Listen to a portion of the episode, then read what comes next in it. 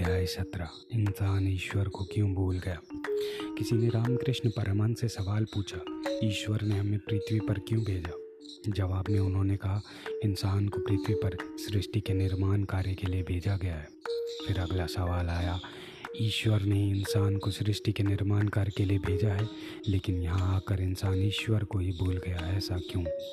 आखिर ईश्वर ने स्वयं को भूलने कैसे दिया? इस सवाल के जवाब में रामकृष्ण परमहंस ने कहा अगर तुम्हें ईश्वर याद रहेगा तो तुम सृष्टि निर्माण का काम नहीं करोगे। इंसान से ईश्वर को जानबूझकर बुलवा दिया गया है, ताकि सिर्फ़ सृष्टि निर्माण का कार्य जारी रहे। ईश्वर की महिमा ही ऐसी है। इसलिए पहले कहा गया कि अपने एक हाथ ईश्वर के हाथ में दे दें और दूसरे हाथ से सांसारिक कार्य करें। सृष्टि के निर्माण के लिए ऐसा ही होना चाहिए। रामकृष्ण परमहंस ने जो भी जवाब दिया, वे उस समय लोगों के समझ और ग्रहण क्षमता के हिसाब से दिए। उन्होंने कहा, यदि इंसान को ईश्वर की झलक भी मिलती है तो वह अपने आप ही सभी दुखों और गलत कर्मों से मुक्त हो जाता है। इन सब बातों के साथ साथ रामकृष्ण परमहंस ने लोगों को कुछ विशेष बातों से खबरदार भी किया, क्योंकि लोग हर जवाब का अपना एक अलग ही अर्थ निकाल लेते हैं। जैसे यह सुनकर कि ईश्वर केवल दर्शन होने के बाद इंसान से कोई काम नहीं होगा, सुस्त प्रकृति के लोगों को काम न करने का बहाना मिल गया। ऐसी बातें सुनकर भी लोग सोचते हैं कि दिन भर ईश्वर की भक्ति ही करनी है और बाकी कुछ नहीं करना। इसी तरह तथा कथित सुस्त ज्ञानी अपने ज्ञान के सूत्रों का उपयोग कर अपने लिए ईश्वर को छांट लेता है वह सोचता है कि अगर ईश्वर का यही चाहता है कि हम उसे याद न रखें तो हम ऐसा ही करेंगे। तुम्हें जो लगे अच्छा वही मेरी इच्छा। इस तरह उसे माया में जाने का बहाना मिल जाता है। जैसे आप सुनते हैं कि जल ही जीवन है, लेकिन आप हर जगह का जल नहीं पीते। आप तालाब से निकला हुआ जल सीधे नहीं पीते। जल के मामले में लोग यह खबरदारी रखते हैं कि सिर्फ़ वही जल पिया जाए, जो पीने लायक हो।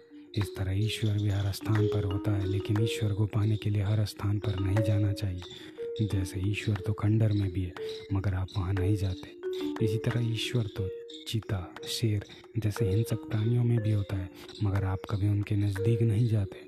हर मच्छर में ईश्वर होता है, लेकिन आप मच्छरदानी ज़रूर लगाते हैं। अपराध करने वाले हर गुंडे में भी ईश्वर यानी ईश्वर होता है। मगर आप कभी गुंडे से दोस्ती नहीं करते, आप हमेशा दूर रहते हैं। यह सामान्य ज्ञान हर किसी में होता है। लेकिन कुछ लोग ऐसे होते हैं जो गुंडों की तरह भाईगिरी करने में या वैसनों में उलझने के लिए सब में ईश्वर है, जैसे विचार को बहाना की तरह इस्तेमाल करने लगते हैं। कुछ आध्यात्मिक सत्संग भी ऐसे हैं, जिनमें शिष्यों को आध्यात्म के नाम पर गलत व्यसनों में उलझाया जाता है। विश्व में इस प्रकार की कई चीज़ें हो रही हैं, लेकिन जो सामान्य ज्ञान रहता है, जिसे पूरी बात समझ में आ जाती है, वह ऐसी बातों में नहीं उलझता। जैसे एक इंसान चर्च के पादरी से कहता है, आप कहते हैं, शराब हमारे दुश्मन है। फिर आप अपने दुश्मन से प्रेम करने के लिए भी कहते हो। आपकी यही बात मानकर मैं शराब पीता हूँ। यह यह सुनकर पादरी ने कहा, दुश्मन से प्रेम करने का अर्थ यह नहीं कि उसे अपने घर में बिठाओ और उसे निकल जाओ। इस मामले में सामान्य ज्ञान का उपयोग करना है और दुश्मन को कभी अपने भीतर जगह नहीं देनी है। मान लीजिए शब में ईश्वर है, इस बात का बहाना करके कोई इंसान किसी गुंडे को ही अपने घर खातिरदारी के लिए ले जाए तो ज़रा सोचें उस परिवार वालों का क्या होगा। गुंडे मवालियों के साथ करने से सिर्फ़ उस इंसान का, बल्कि उसके पूरे परिवार का भी नुकसान होता है।